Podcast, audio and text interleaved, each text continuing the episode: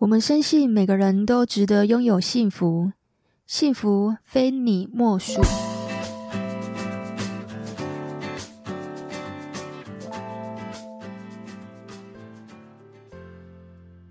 大家好，你现在收听的是《非你莫属》的节目，我是杜菲，是一名解决问题型的心理师。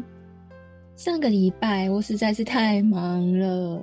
不好意思，漏了一集，然后今天赶快来补给大家。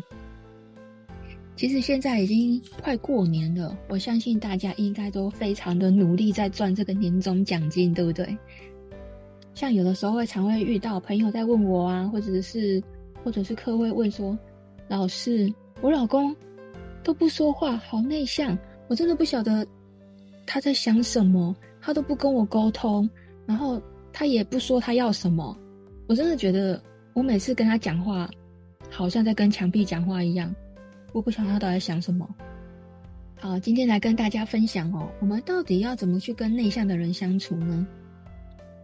心理学有个大师叫荣格哦，相信大家应该有听过这号这号人物哦，非常有名。他就有详细的分析，我们人是有两种取向，一个叫做内倾人格。一种叫做外倾人格，你可以把它理解成可能就是内向跟外向的差异。要怎么去分辨呢？其实最简单的方式就是，你可以问问自己，或者是问问你身边这个人，他自己一个人感觉比较舒服呢，还是说他喜欢跟一群人在一起感觉比较舒服呢？这个其实通常就可以取决于他是属于外向的人，还是属于内向的人。对，通常呢，内向的人他通常是一个人待着独处的时候，他是会感觉比较有能量的，因为他有多很多的时间去思考，然后做自己想做的事情。那外向的人呢，是他要去跟别人获取这个能量，所以他喜欢跟一群人待在一起，他就感觉到哇，非常有朝气，非常的开心，非常的快乐这样。但是内向的人呢，反而是自己一个人比较开心。这个跟就算是有伴侣在旁边，还是会觉得自己一个人会比较开心。我自己也是属于这种很内向的人。好，我们今天来讲哦，因为啊，内向的人如果要跟别人交谈或是跟别人交涉，通常是处于一个比较耗能的状态，所以对我们来说啊，我因为我的工作其实都是在解决一些。比较难解的问题，就是别人会有一些困扰啊，会一些，嗯，对对，就他们人生中的一些困扰，需要被帮助的，需要被提点的，需要给一些建议的。所以，虽然我是属于内向的人，但是因为这是工，这是属于我的工作嘛，而且我又很擅长，所以我在工作的时候，我就会大量的在做给予能量这件事情。哦，给予他们支持，给予他们鼓励，给予他们方向。可是当当我下班之后啊，我确实是需要花很多时间在做修复。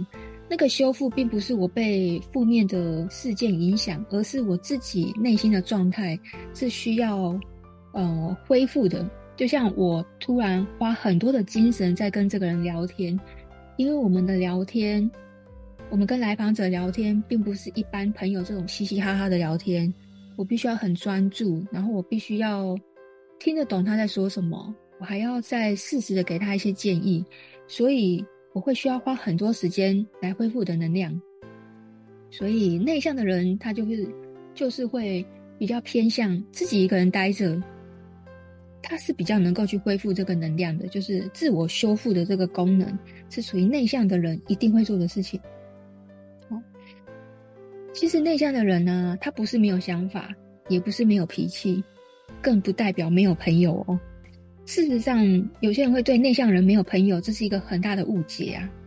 其实内向的人生活也可以十分的精彩，我们可以自娱娱人啊，我们可以自己过得很开心哦。以下呢，我就来提供大家来观察你身边这个人，或者你自己有没有这样的一个特质，内向的人。到底符合哪八个特质呢？哦，第一个就是比起跟朋友出去玩啊，我一个人待在家里面一整天，我也可以很开心、很快乐。那第二个，其实也不是讨厌谁，就只是不想和人聊天。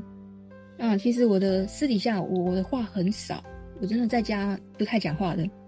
但不讲话不代表我不会沟通，反而是嗯，因为我觉得讲的每一句话应该要含金量，所以在家里面呢，我不是属于那种啰啰嗦嗦讲一大堆。冠冕堂皇这种大道理的人哦，我通常都是很精准，讲一句话就会切中要点。所以对于家人来说呢，因为我讲话太少了，所以讲话就就会是变成是重点，不太会有那种很难理解，或者是不太会有那种听过又忘的事情，真的很少，因为我话也不多。但有的时候呢，我就想要自己一个人待着，那也没有讨厌谁。我就是不想和人聊天，所以认识我的朋友呢，可能他们都会觉得我不太好，我不太容易找到人啊、因为我的我的赖啊，通常文字我是不太会看的，我只会回客户的赖。哦，一些跟我长期比较久的一些一些客户，我们就会呃有那个赖的话，我就会回复。但是如果是我的朋友啊，我可能会比较晚回复，因为。我不太会回这种什么早安晚安的，因为我觉得这个有点，对，这长辈这个我真的不觉得有回的意义啊。那因为我我的我的赖永远是九九九九，永远都是这个数字，所以我没有那种一定有那种没有看到赖会那种焦虑症啊，我没有，完全没有。那第三个呢，我也可以很外向的聊天，但我需要更多时间去独处。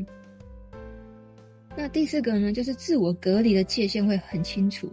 啊，就像我刚刚讲的，就是诶、我的我的朋友可能都会觉得我不太容易找到人，或者我不太回应这样。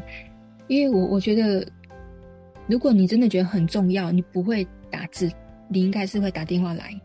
啊，我的认知是这样的哦。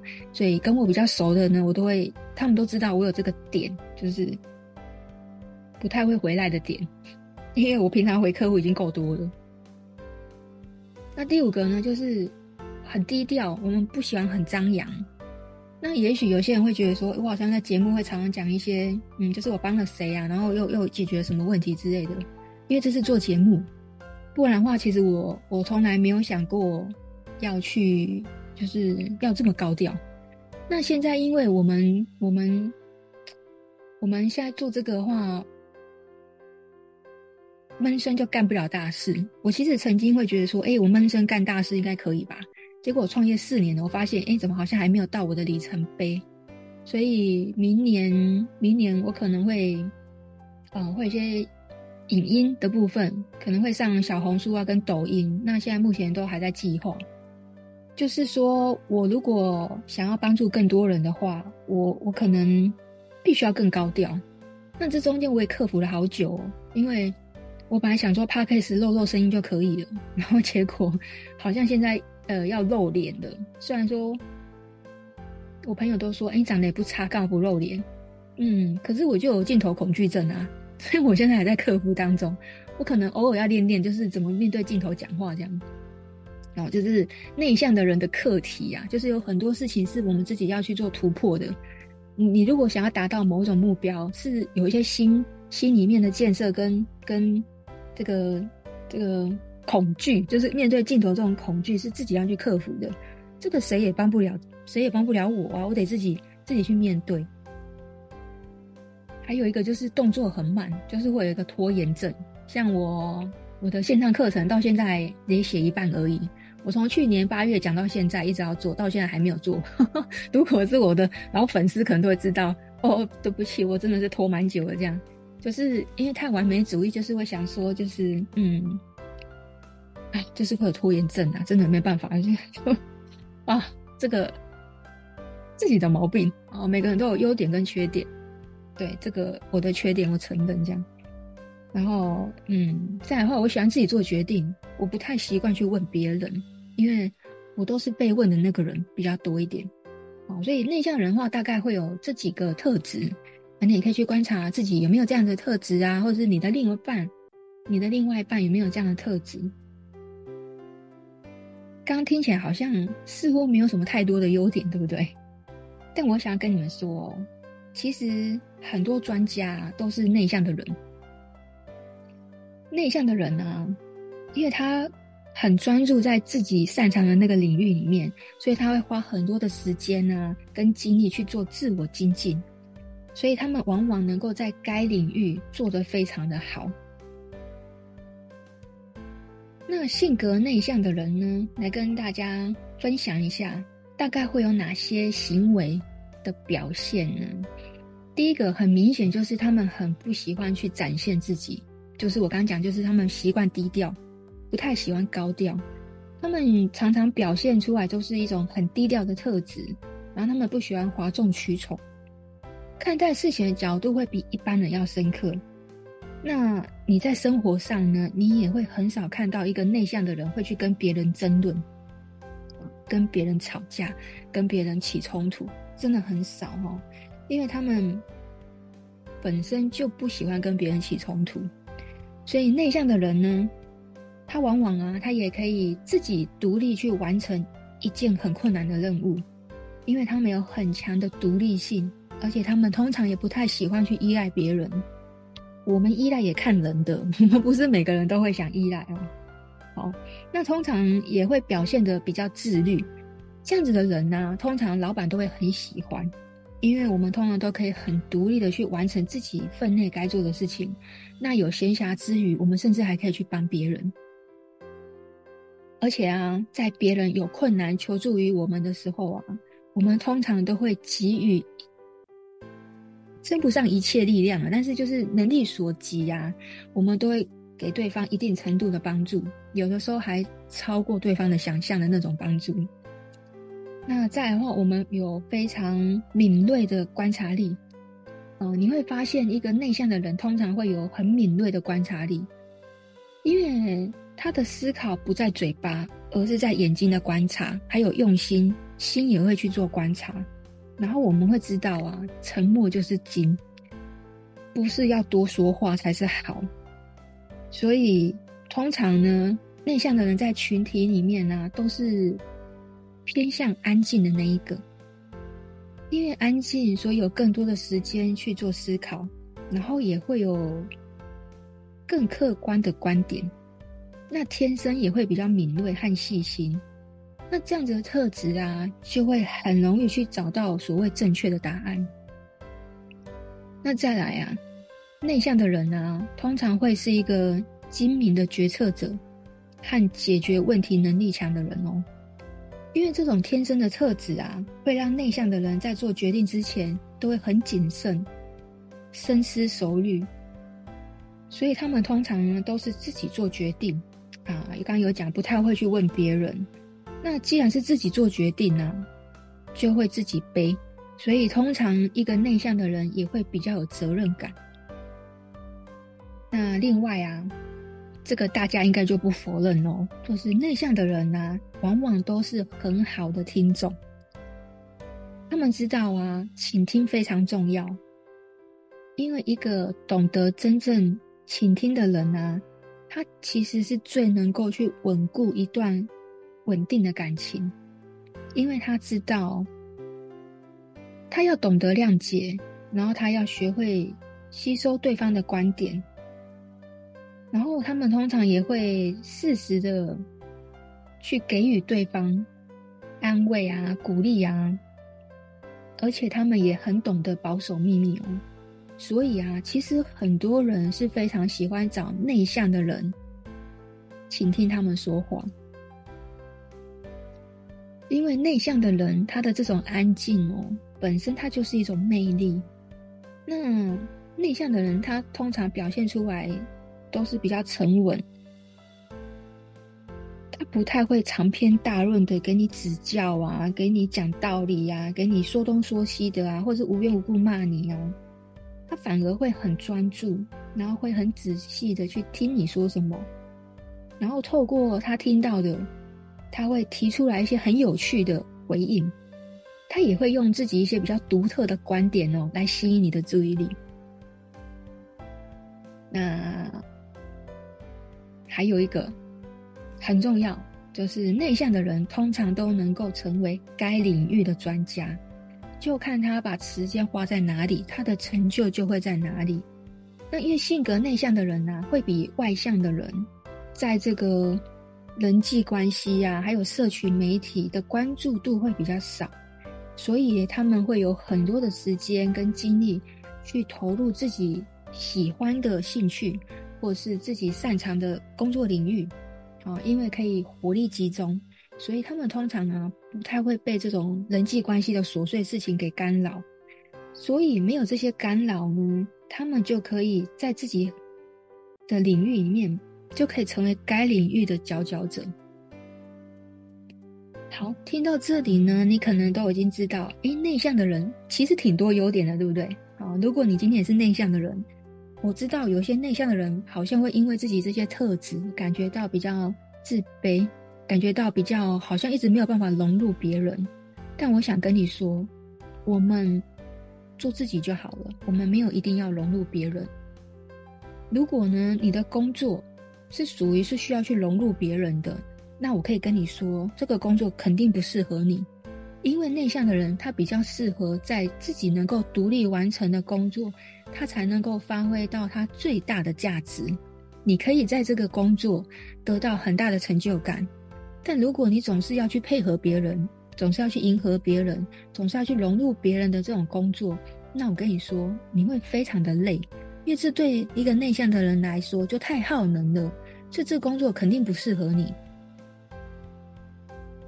那再来呢，想要跟大家聊聊啊，就是我们有的时候也会遇到一些来访者啊，会说，哎，自己的另外一半啊，闷不吭声的，然后。问他，他也不回答，然后不晓得他在想什么，很想要跟他好好相处，可是总是找不到那个那个切入点，要怎么去跟他做沟通。今天呢，来跟大家聊怎么跟内向的人相处。其实跟内向的人相处，它真的是一门技巧哦，因为不太容易。常常呢，我们都不晓得他在想什么，那因为对方。有些人太过内向，他自己其实也不晓得要怎么表达。像我们这种内向的人，表达也是透过后天训练，也不是一开始就是这么会表达。所以我说，沟通这件事情呢、啊，练习真的很重要。好，如果有来上过我课的粉丝或者是来访者哦，都会知道，我常常会讲，练习真的很重要。回到生活上。听我讲完，这花一个小时跟两个小时来跟我做咨询，回去真的生活上都要练。你不练就不会进步啊！你要把你的钱花在刀口上，就是要把我讲的东西回去练几遍，然后有问题然后再回来问，就是要这样，因为我们也是这样练来的，真的没有别的捷径哦，这真的是练。好，接下来跟大家讲哦，跟内向的人相处呢。真的要有一定的策略跟技巧，但其实也不会很难。我今天就来告诉你，用六招就可以跟你的另外一半好好的相处哦。好，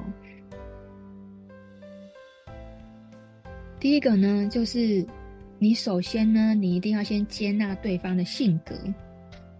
就是有些外向的人，他就是很爱说话，那内向人本来就不爱说话，你本来就是。要去接纳他原本这种不爱说话的性格。如果你一开始就有一个认知，哎，你应该怎样？你应该怎样？他们不太受这种框架来认定。就是说，你的标准跟他的标准如果不一样的话，他是会离你而去的。所以，首先我们是要先去认同他，接纳他的性格，就是可能不爱说话，因为。没有一定外向比较好，也没有一定内向是比较好。不管是外向还是内向，都各自有优点跟缺点。如果你想要跟你的另外一半相处，好好的和平相处呢，你就一定要一开始就要先用一个包容的心态去接纳对方这个性格，去了解他。那因为性格内向的人本来就不太容易亲近。那如果呢，你可以主动一点，然后去了解他，用实际的行动去接近他。如果你愿意先接纳他呢，他就会打从心里知道你是认同他的。只有你先认同他，他才有办法，他才会慢慢的靠近你，或者是他会愿意让你慢慢靠近他。哦，这个很微妙哦。第一件事情一定是一定要是能够去接纳他的性格。那第二个，不要妄想着要去改变对方。其实我们人很多时候都会习惯的站在自己的角度啊去思考问题，然后有些人会觉得内向的人不好，甚至有些人会觉得内向的人比外向的人不好沟通，哦，觉得不爱说话就是不爱你的表现。其实这是一种偏见诶，如果你让他感觉你对他有这种偏见哦，他也会蛮想远离的。所以不要一直想说要去改变他，想说让这个内向人跟自己一样，也可以多出去走一走啊，然后多去见见大场面啊，多去社交啊。哇，我跟你说，这个往往会带来反效果，因为对方只会觉得你在支配他，你在控制他。那如果你让他觉得有这种控制啊，他会觉得他跟你就不是一个同类人，我跟你不同个世界，所以只要呢你想改变他，他就会开始远离你。然后这一点要特别注意哦，只要让他感觉你想要去改变他，有些内向的人，也许因为还有爱，所以他会妥协。但如果渐渐这个控制跟这个要求越来越多呢，他会逃跑哦，甚至他会。把这个心门关起来，哦，所以要特别注意。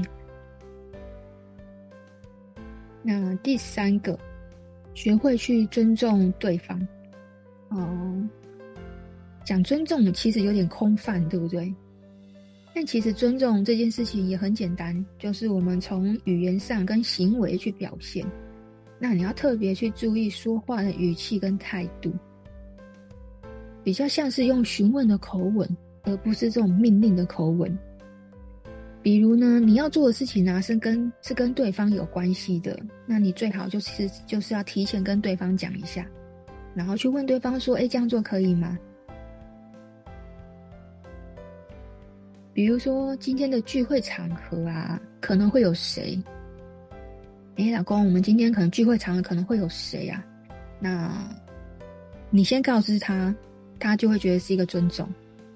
他就会觉得比较安心。那因为在场的人有一些可能是他不喜欢的人，他很有可能会跟你说我不想去。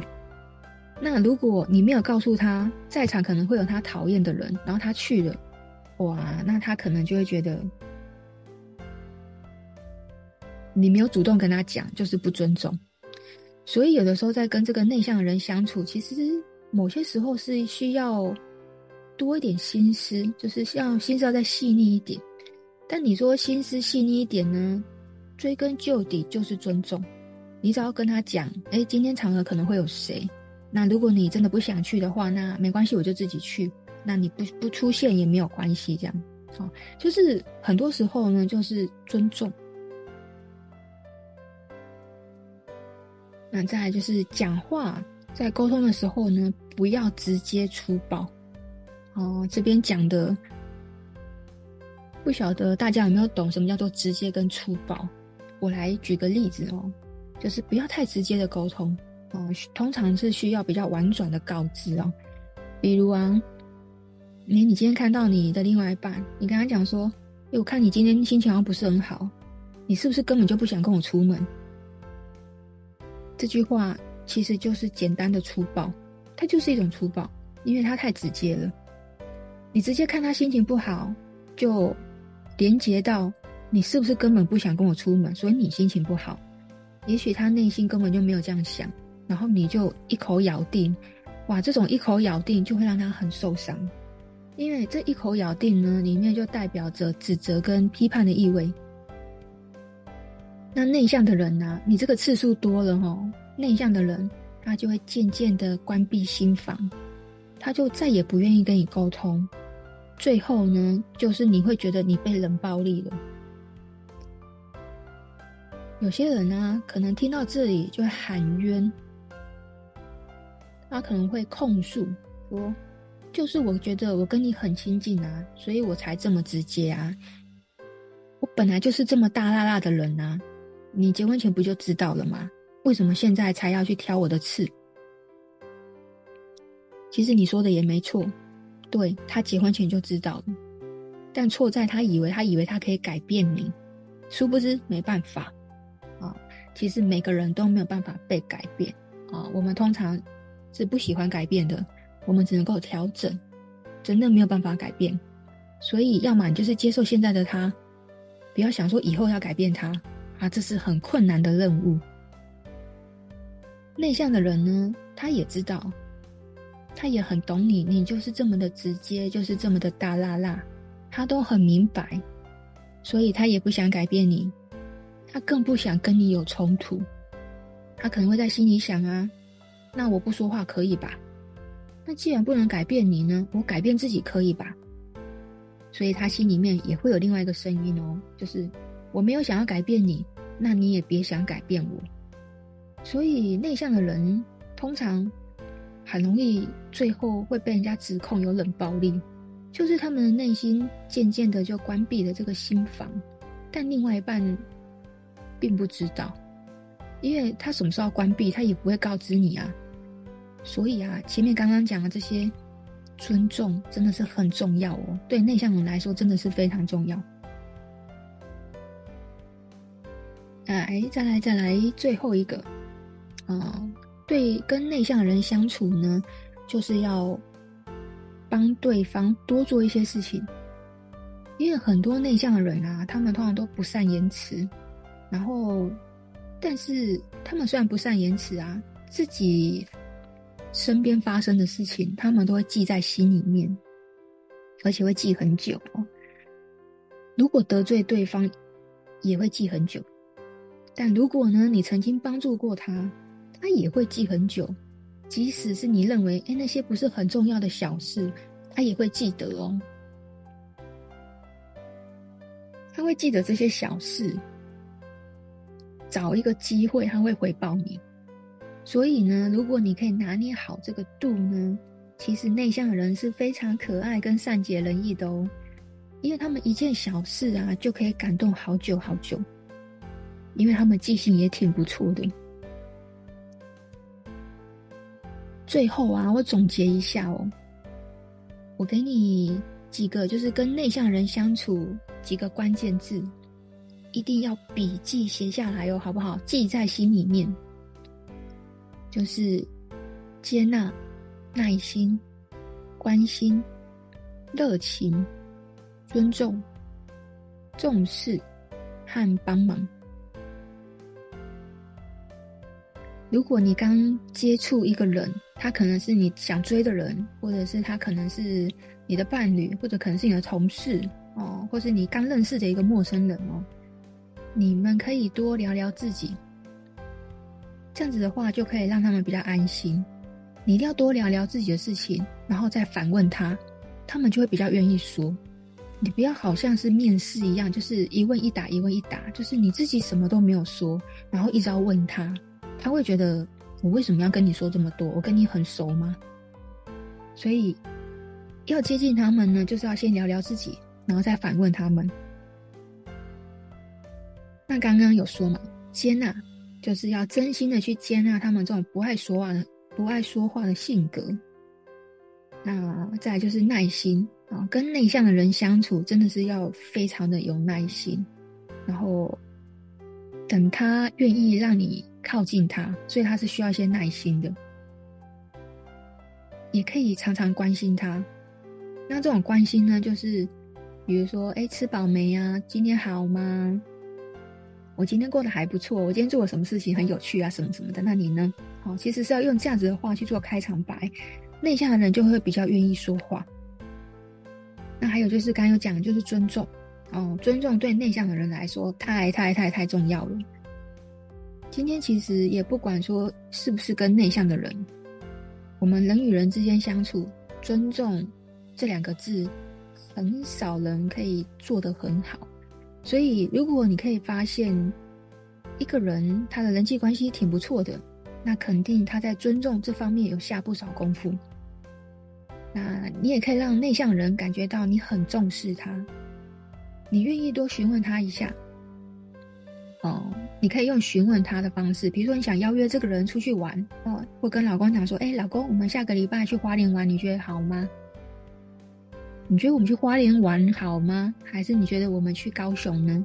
你也可以让二选一啊。如果有些内向人他是比较选不出来的，你可以提供这种二选一的方式给他，而不是告诉他说：“我已经决定好了，下个礼拜我们就去花莲啊，你就随时准备准备啊，我们就可以出发了。”这样。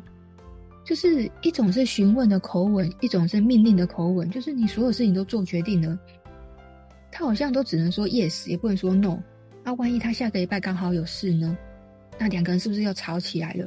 所以，如果你可以在事先询问他，他的行程能不能够配合你出去玩的这个时间点呢？我相信他会跟你讨论的很开心，就不会在出出去玩之前产生这种不愉快。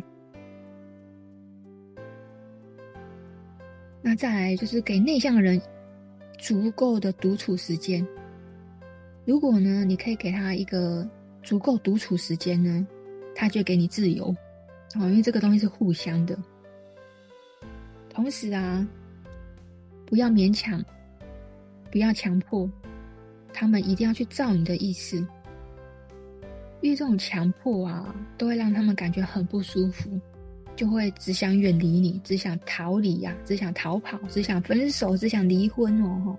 所以这些都不要做，不要去勉强他们。那通常内向的人呢，他们不喜欢的人事物，他们都有习惯性会去做回避。如果他没有同意，他没有回应，那通常都是不喜欢。那你就不要再追问，也不要再勉强他喽。哦，自己要心里很明白，这个就是拿捏的这个度。你要知道，当你讲的这些他都没有回应，那代表他也不是很认同，他也不太喜欢，所以就不要一直打破砂锅问到底哦。因为能够懂他又能够拿捏这个度的人，真的是非常的少啊。他对你啊，绝对会很专一，而且你的地位。其他人根本也没有办法去取代。我举一个例子哦，大家都知道哦，梁朝伟跟刘嘉玲吧，哦，这两个人本来就是一个截然不同的性格啊。梁朝伟就是社恐啊，而刘嘉玲就是社牛啊，就是一个是非常交际手腕非常好的人，一个就是很不喜欢跟人家社交的人。那这两个人为什么会在一起？为什么两个人会有吸引力呢？其实就是我们讲的互补关系嘛，感情里面有相似关系，也会有互补关系。那这一对就是我们讲的互补关系。可是呢，刘嘉玲其实也知道梁朝伟非常的不喜欢社交，所以通常都是自己去参加这些派对啊，这些有必要参加这种场合啊。因为刘嘉玲的朋友实在太多了，所以他会有很多这种 party 啊，这种聚会。那他通常通常都是他自己去。他也不会去勉强梁朝伟一定要跟他去。梁朝伟知道，如果必要的场合一定要到，他也会配合演出。但就是你知道，有时候人在就心不在，他也不太喜欢跟人家交谈。但刘嘉玲啊，已经知道，已经是梁朝伟做出最大程度的妥协了。就是我愿意陪你去，但是你不能够控制我，我坐在那里，我还得跟别人聊天啊，我还得跟别人嘘寒问暖啊。这个本来就是不是我擅长的事情嘛，但是我已经愿意去了啊。好，听到这里呢，假设呢，你的你的另外一半他也已经愿意配合你回去娘家了，但是你又想要要求他回到娘家，可能又要嘻嘻哈哈的，要陪笑脸啊，嘘寒问暖的，有些人可能真的做不到哦。所以这时候呢，也许他不陪你回娘家，反而还比较好嘞，对不对？不然他回去可能就摆个臭脸。哎，我陪你来啦，可是你也不能够控制我，一定要笑嘛，对不对？我就笑不出来呀，我也不想要跟你爸爸妈妈说什么啊。所以很多时候就是两个人要知道那个度到底在哪里，这样子才会相处愉快嘛。因为梁朝伟懂刘嘉玲，他知道他爱热闹，他知道他喜欢派对，所以他也不管他，由着他去。那刘嘉玲呢，也知道梁朝伟不喜欢社交，喜欢自己一个人待在家里面，也很好，所以两个人呢，在生活上、相处上，基本上是互不干涉。这个懂呢，就真的是任何人都取代不了，因为我懂你的这个懂，就真的是任何人都取代不了。所以梁朝伟也没闹过什么绯闻，而且啊，他和刘嘉玲到现在也相知相惜了三十年呢，哇，真的是非常久的时间哦。你呢？你现在还在跟身边这个人怄气吗？别气，别气。我们多跟刘嘉玲姐姐学习学习，什么叫做大智慧？智慧就是接纳、耐心、关心、热情、尊重、重视、包容、多帮忙。只要能够拿捏好刚刚这几个关键字呢，你一定就可以跟内向的人好好相处了。他们就非你不可了。好啦，我们节目就到这里啦，谢谢你的收听，我是杜菲，是一名解决问题型的心理师。我在每一集会教大家在关系、感情、婚姻的一些小技巧、小撇步。如果你喜欢我的节目，可以点赞、订阅加分享。那如果你觉得我这一集讲的还不错，就可以到资讯栏点赞助，请我喝一杯咖啡喽。那我们就下个礼拜再见喽，拜拜。